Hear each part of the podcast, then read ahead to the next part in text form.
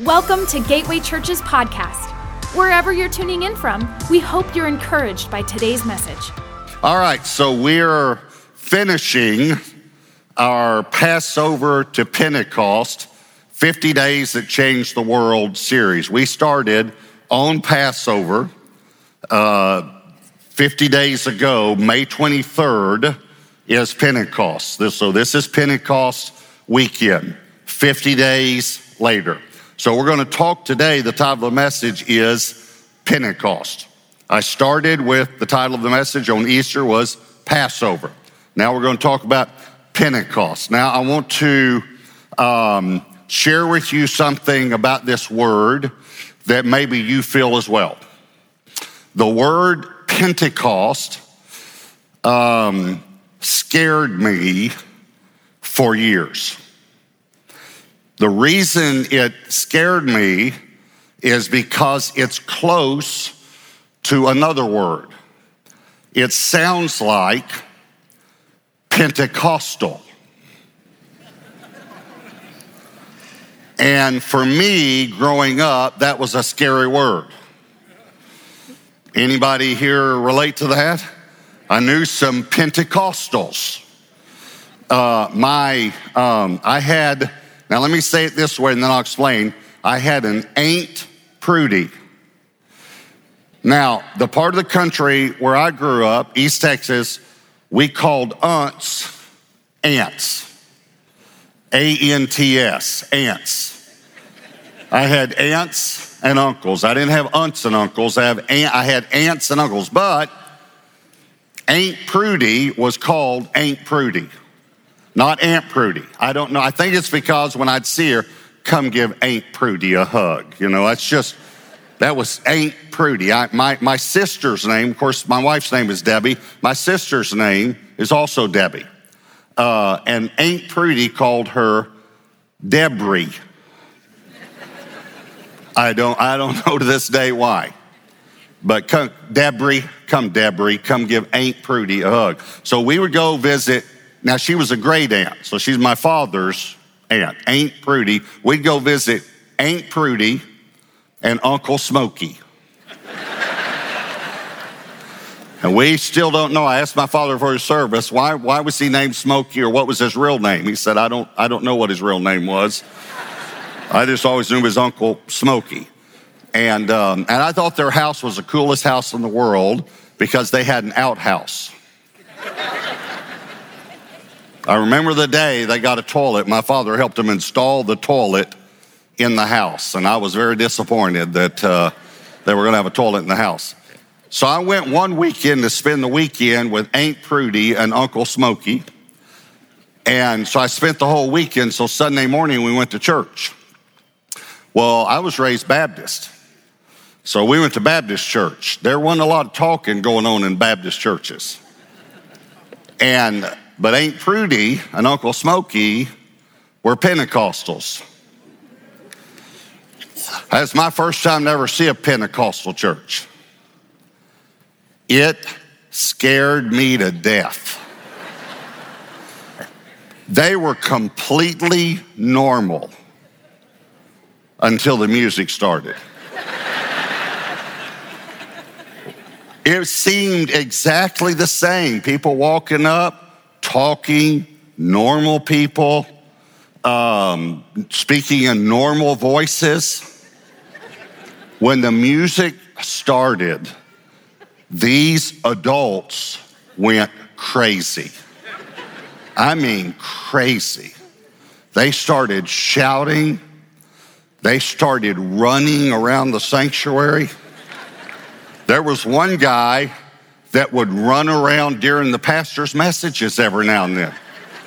Every now and then the pastor would say something, and of course, everybody talked back to the pastor too. They all talked back to him. Uh, one time he said a good point, and they said something like, Shoot another one in that hole, Pastor.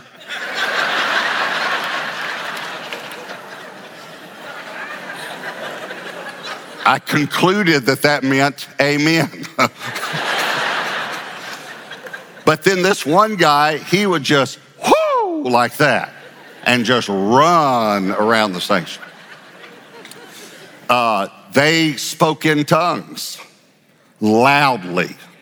I mean, loudly. It was not a private little, you know, under their breath thing. And they were shouting, and this one guy was just, he was speaking tongues every direction. And I was, he was right in front of me.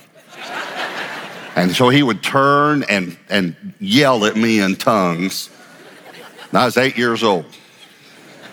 And I knew one thing I do not want to be a Pentecostal when I grow up. And when they said amen, they all went back to normal. That was a nice message, Pastor. And of course, the pastor spat and yelled and wiped with a handkerchief through the message. And it's just, that was my impression of Pentecostal. I'm not saying anything negative about a Pentecostal denomination or Pentecostal church. I'm really not trying, I'm just trying to tell you what happened when I was eight. So when you read in the Bible the word Pentecost, you might associate it with something that makes you afraid or makes you think you've got to be a little, act a little weird in church. And unfortunately, then you might associate that with the person of the Holy Spirit. And you might think, I'm, I do not mind at all. Matter of fact, I'm glad I invited Jesus into my life. But I don't really want to invite a person who would make me lose my mind. Now, I'm just saying what you might think. Again, I'm not trying to be negative about somebody. Are y'all follow me?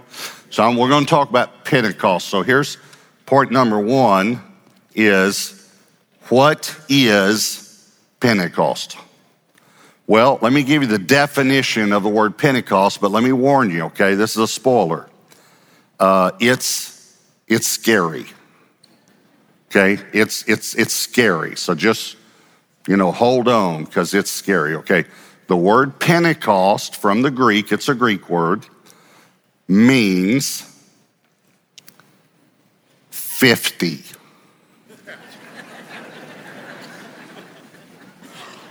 Isn't that, isn't that scary?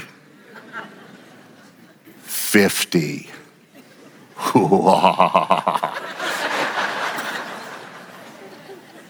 Penta from the Greek, a pentagram has how many sides?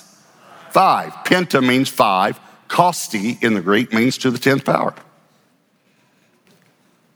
Why would you ever be scared of the word 50? That's all it means. 50. That's all it means. It means 50. Pentecost was the celebration, the Jewish celebration of the giving of the law on Mount Sinai. It occurred 50 days after Passover uh, when they took the blood of the lamb, put it on the doorpost, and they were delivered from the death angel, and then they were delivered out of Egypt, out of bondage. 50 days later, God descended on Mount Sinai and gave the law. But it was 50 days after Passover. But Pentecost was 50 days after the resurrection. Passover was on Saturday, it was Friday, when Jesus was crucified. Then you had the Sabbath. Then 50 days from the resurrection. So, how did that change? I don't know if you've ever thought about that, but when you're a math guy and you hear Jesus was on the earth 40 days and then 10 days and then Pentecost, you think, wait, there's something wrong with this math because Pentecost is 50 days after Passover. Well, way back in Leviticus, God changed it, Leviticus 23, to the day, the day they celebrated it, verse 15. And you shall count for yourselves from the day after the Sabbath. From the, day, from the day that you brought the sheaf of the wave offering, seven Sabbaths shall be completed, which, by the way, the Hebrew word means seven sevens. Count 50 days to the day after the seventh Sabbath, then you shall offer a new grain offering to the Lord. So God knows that He wants the Holy Spirit to come 50 days after the resurrection, not after Passover. He knows He wants His Son on the earth 40 days, and He wants Him to wait 10 days. So back in Leviticus, he says, listen, we're changing this. Even though the law came 50 days after Passover, I want you to now celebrate this. It's called the Feast of Weeks, seven weeks plus that day. I want you to celebrate the Feast of Weeks 50 days from the first Sabbath after the Passover. So the Passover is on Thursday or Tuesday or Wednesday or Friday, like it was when Jesus was crucified. I don't want you to start the 50 days until the, the day after the Sabbath. And then you count, because God knows his son is going to rise on the day after the Sabbath. Isn't that incredible? so he puts it all together in 50 days. That's why we have the phrase that we'll read in a moment, Acts 2, verse 1, that says, And when the day of Pentecost had fully come. In other words, when the day of 50 had fully come. Now remember, this is, this is the giving of the law. So you have to, it was the celebration of the giving of the law, but it's when the giving of the Spirit was. You have to see how wonderful God is in this. The giving of the law, there was a sound from heaven. God wrote his law on tablets of stone, and 3,000 people died the giving of the Spirit, God wrote his law on tablets. There was a sound from heaven. God wrote his law on tablets of flesh, people's hearts, and 3,000 people were saved. It's showing the law brings death, the Spirit brings life. So it comes. See what I'm saying? It's just, it's, it's, it's perfect how God works all this out. But I do understand if you start going to a church where they lift their hands and they talk about the Holy Spirit, I can understand that you don't want your friends to think you've gone crazy.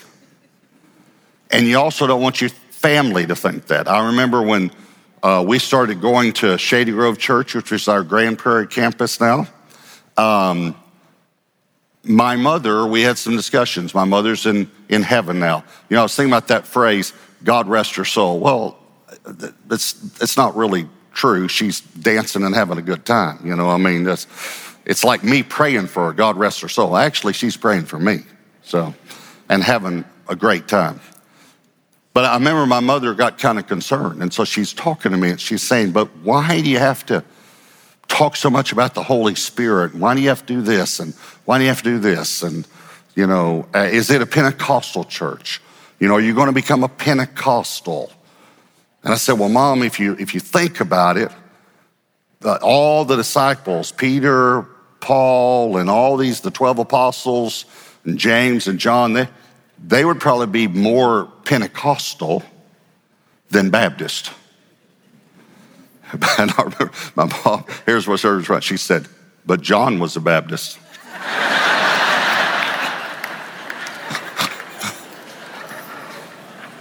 the Bible says John the Baptist.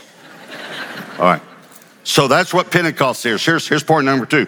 What, what happened at Pentecost? What actually happened at Pentecost?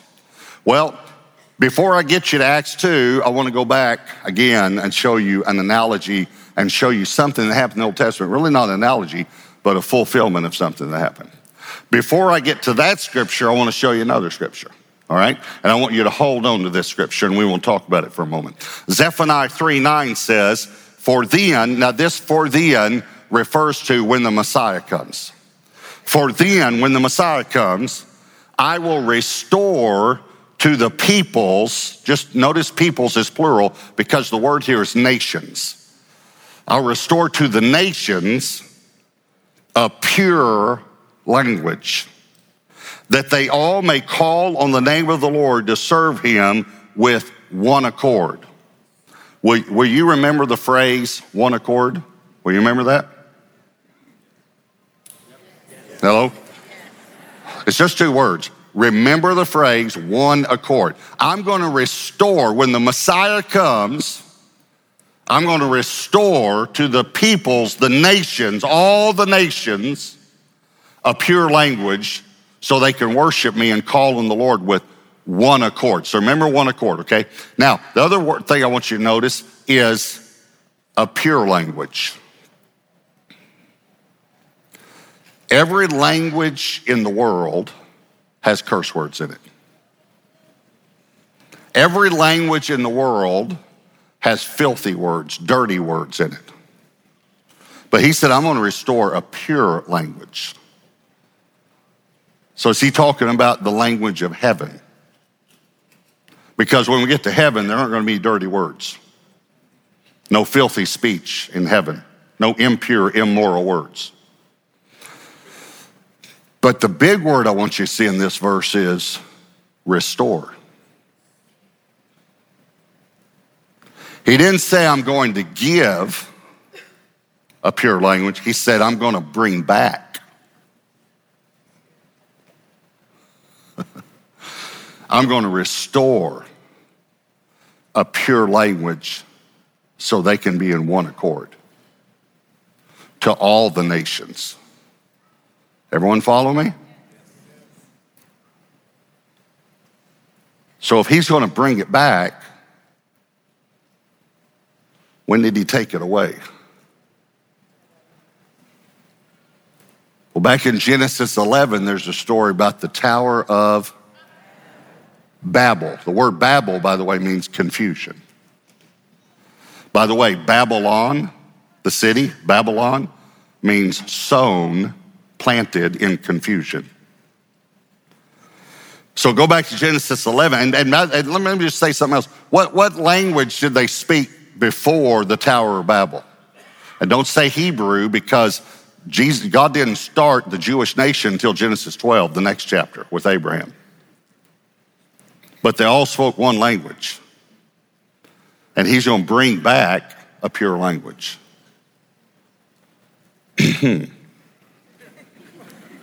Genesis 11, verse 1. Now the whole earth had one language. The whole earth had one language and one speech. And it came to pass as they journeyed from the east that they found a plain in the land of Shinar and they dwelt there. Then they said to one another, Come, let us make bricks and make them thoroughly. They had brick for stone, they had asphalt for mortar. And they said, Come, let us build ourselves a city and a tower whose top is in the heavens. Let us make a name for ourselves, lest we be scattered abroad over the face of the whole earth. But the Lord came down to see the city and the tower which the sons of men had built.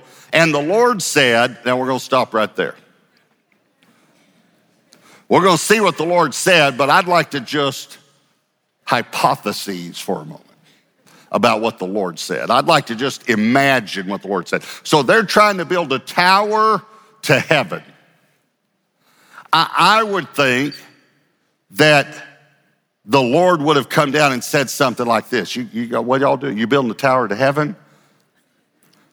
How's it, how's that working out for you? Y'all, y'all gonna build a tower that goes to heaven. Good luck. Go for it. Because surely they couldn't do that. But I just want you to watch what the Lord said. Verse 4 And they said, Come, let us build this tower to heaven. And then look at verse 6. And the Lord said, Indeed, the people are one. Could we say in one accord? And they all have one language. And they can all understand each other, by the way. And this is what they begin to do build this tower to heaven. Now, watch what God says. Now, nothing that they propose to do will be withheld from them.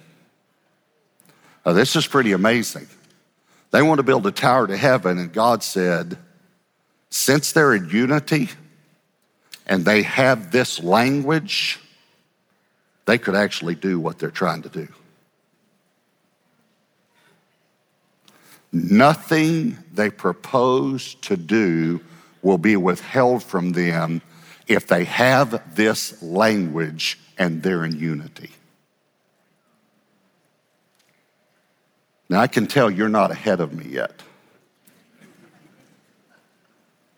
In Acts chapter 2, they get a language that everybody can understand and they're all in one accord. Can I say it one more time? With this language, if they'll come together in unity, nothing that they propose to do will be withheld from them. If I can get my people in unity, in one accord, and using this pure language, nothing that they propose to do will be withheld from them. And in Zephaniah, he said, and I'm going, in the day of the Messiah, when the Messiah comes, I'm going to restore. I'm going to bring back the pure language that I took away. This is so much better than you think it is. This is really incredible. Let me just ask you this why do you think Satan fights this so much? I can tell you this because when the first church got it, they turned the world upside down.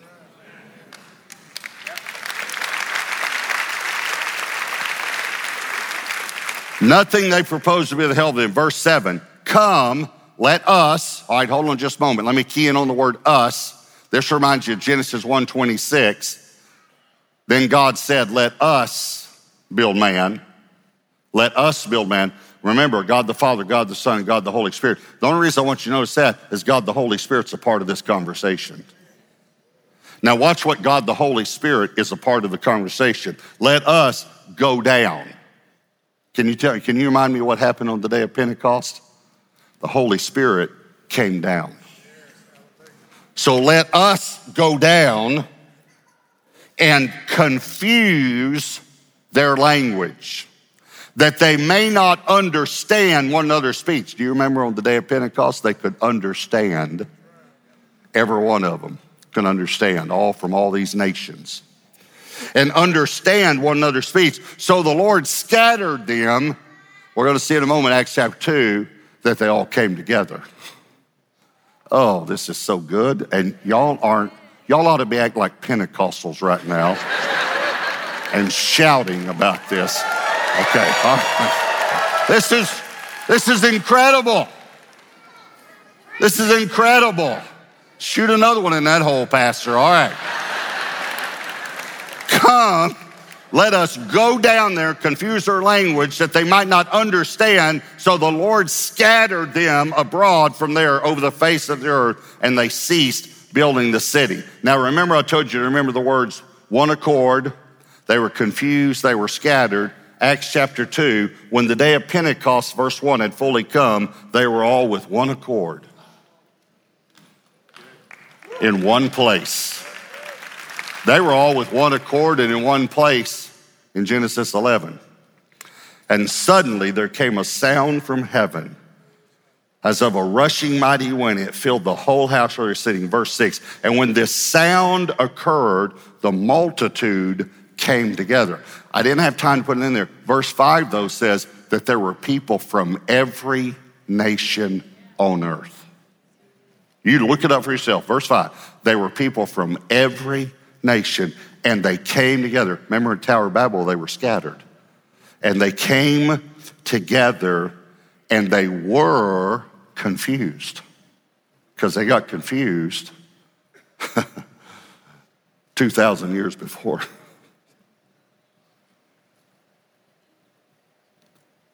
Because everyone heard, you know what this word heard means? Understood.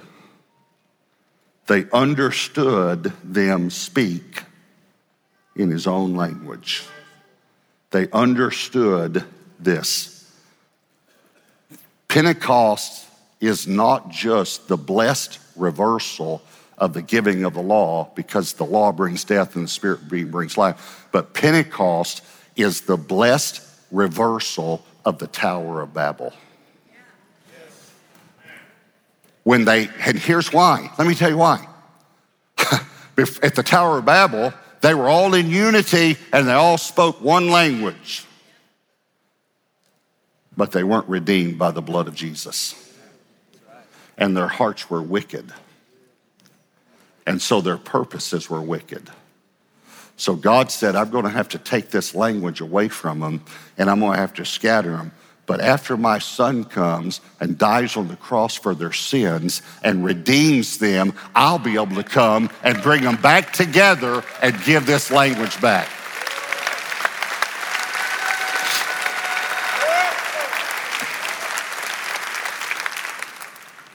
See, you can't be in unity if you can't understand a person's language.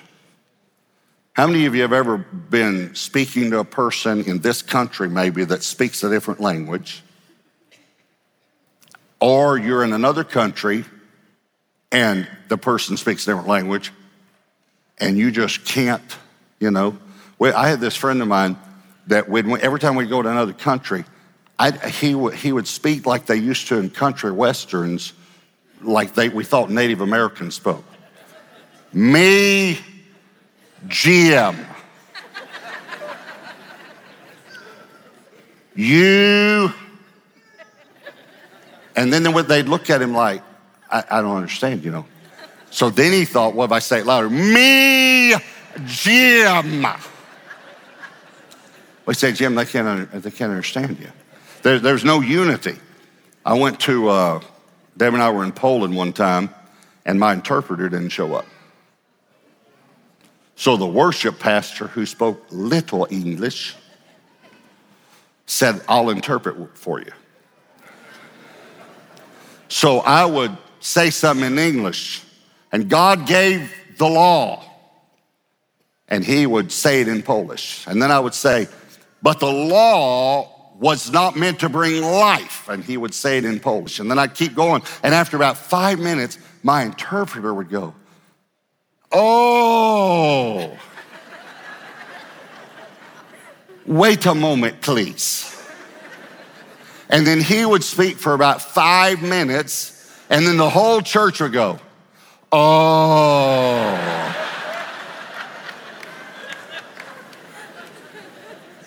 And then we had unity. But afterwards, I remember thinking, well, every time I said something in English, you were saying something in Polish. So what were you saying?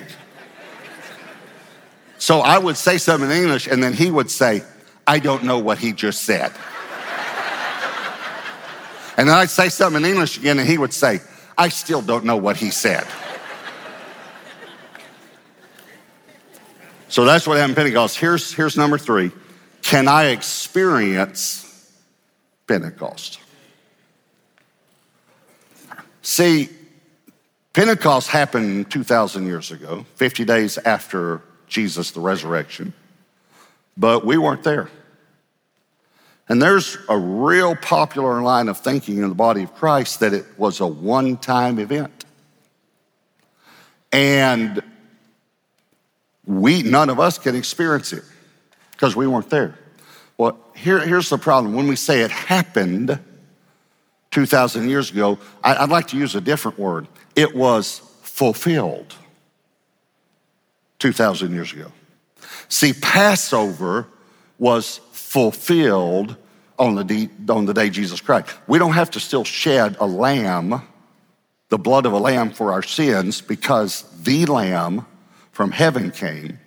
So Passover was fulfilled. But even though we weren't alive when Jesus was alive and fulfilled Passover, we can still experience the fulfillment of Passover by just receiving Jesus into our lives. Right? So even though we weren't alive when the Holy Spirit fulfilled Pentecost, we can still receive the fulfillment of Pentecost by simply receiving the Holy Spirit into our lives. So the Holy Spirit comes, Peter gets up and he explains it. He said, Listen, this is what was prophesied in the prophet Joel. In the last days, I'm going to pour my spirit on everybody, all flesh. Your, your young men are going to see visions, your old men are going to dream dreams. By the way, I still have visions.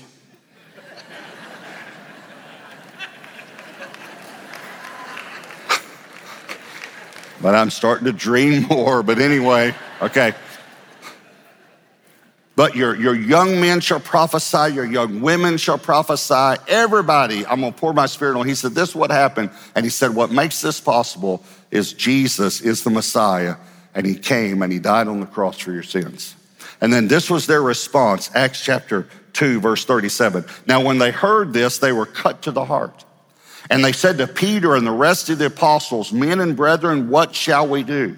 Then Peter said to them, I want you to tell me, he tells them three things repent and let every one of you be baptized in the name of Jesus. So, in other words, repent, believe in Jesus, get saved, turn to Jesus, and then be baptized in the name of Jesus Christ remit your sins, and you shall receive the gift of the Holy Spirit.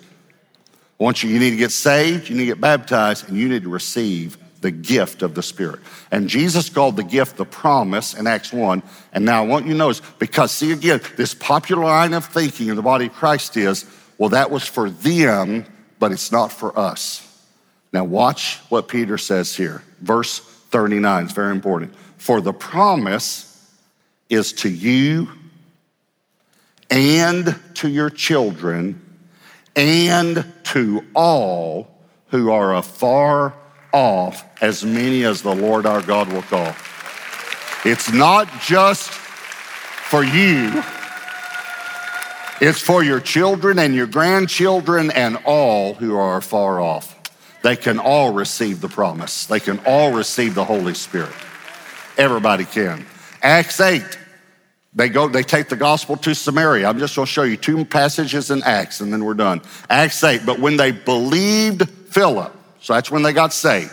They believed as he preached things concerning the kingdom of God in the name of Jesus Christ. Both men and women were baptized. They believed and they got baptized. Now listen to me.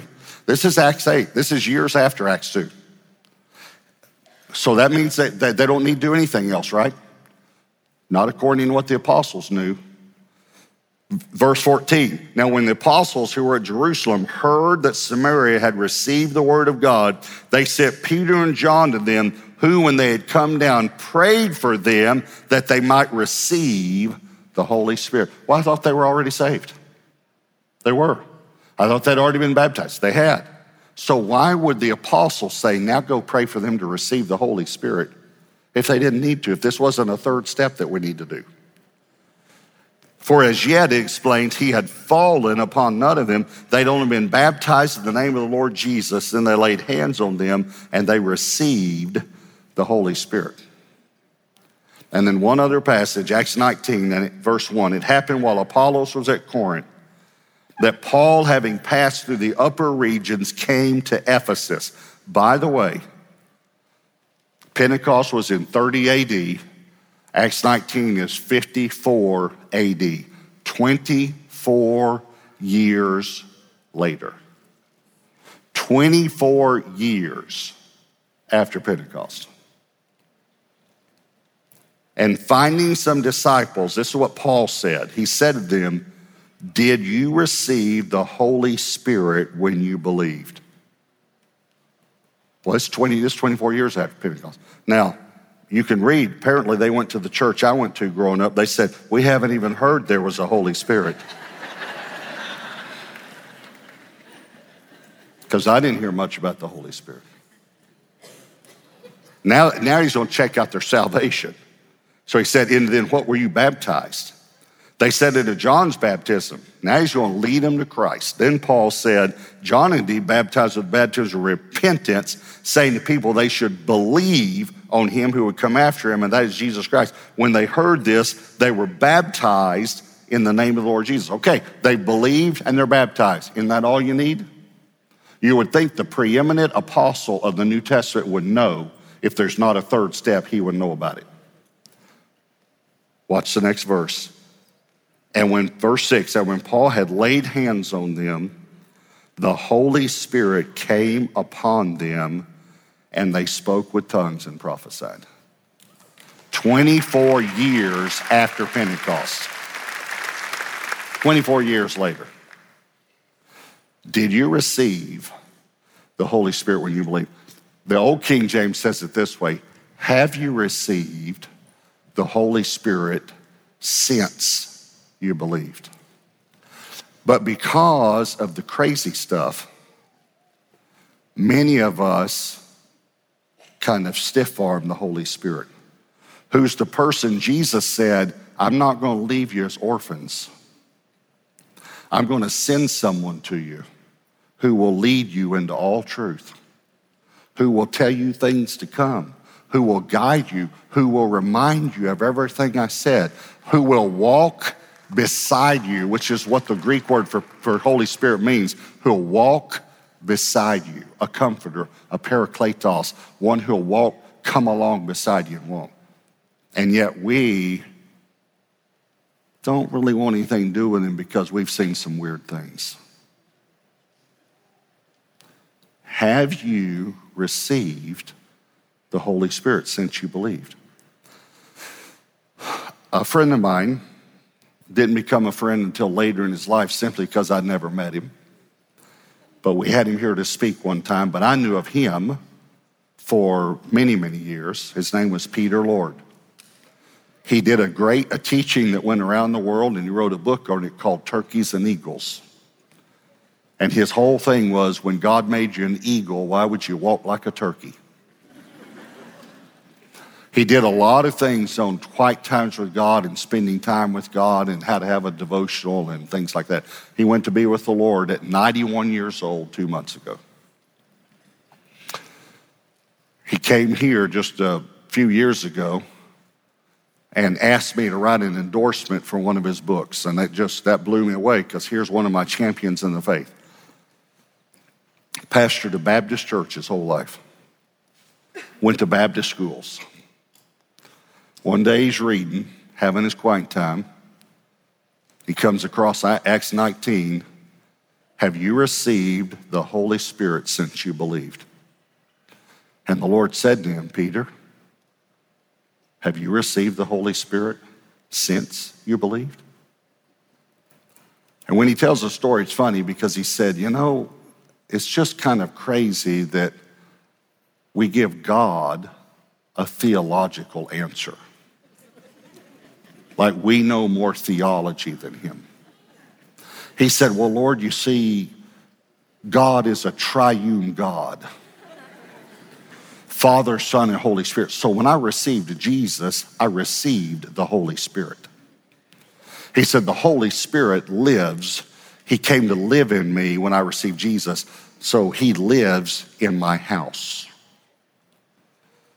And he said, The Lord said to him, well, your mother in law came to live with you 18 months ago. Have you received her? and he said, I thought, nope. and he said, You see, Peter, that's the way a lot of my children are. Yes, the Holy Spirit lives in you once you get saved. But a lot of my children have never received the Holy Spirit. They've never said, Holy Spirit, I'm yours. Do anything with me you want. I want you to bow your heads and close your eyes for a moment. And my burden today is not for hundreds or even thousands of people to receive the Holy Spirit. My burden is for everyone to receive the Holy Spirit. My burden is for everyone at every campus, at every gateway gathering, online, on television. My burden is for millions of people around the world. Can you imagine if we fully received the person, the fruit, the power, and the gifts of the Holy Spirit. And we came together in unity. Can you imagine what the body of Christ could do? So I, am asking every person to receive the Holy Spirit. Every person in every campus, watching online, watching on television, every gateway group, every gateway gathering. I'm asking you right now to receive the Holy Spirit, to open your heart to Him, to not be afraid of Him because you might have seen the excesses of a few. So I, I want to lead you in a prayer, and I'm not even asking you to pray the prayer out loud. I'm just asking you to pray it in your heart. And all we're going to do is just ask Jesus to fill us with the Holy Spirit and to receive the Holy Spirit. So just in your heart, in your heart, will you just say this to him? And if you want to, if you want to just turn your palms upward, I'm not talking about put your hands above your head. I'm talking about literally just turn your palms upward in your lap in a receiving motion. And will you just pray this in your heart? Would you just pray, Dear Jesus, just in your heart? I ask you to baptize me today. That word just means immerse, by the way. I ask you to baptize me today with the Holy Spirit. And Holy Spirit, I ask you to forgive me for having preconceived thoughts and fears about you. And by an act of my will, will you just tell them that? By an act of my will and in faith, I receive you today. I receive the Holy Spirit fully in my life. Now, let me pray for you. Lord, I want to tell you thank you, thank you, thank you that you did not leave us as orphans, that you sent one like yourself, one who leads us, one who guides us, one who loves us, one who protects us, one who warns us, one who blesses us. Lord, we want to tell you thank you for the sending for sending the promise of the Father, the Holy Spirit and we receive the Holy Spirit today. And Holy Spirit, we tell you thank you for filling us and walking beside us from this day forward. In Jesus' name, amen. Amen and amen. Thanks for joining us today. If you'd like to connect with us, text connect to 71010 or visit gatewaypeople.com. We hope you have a great week.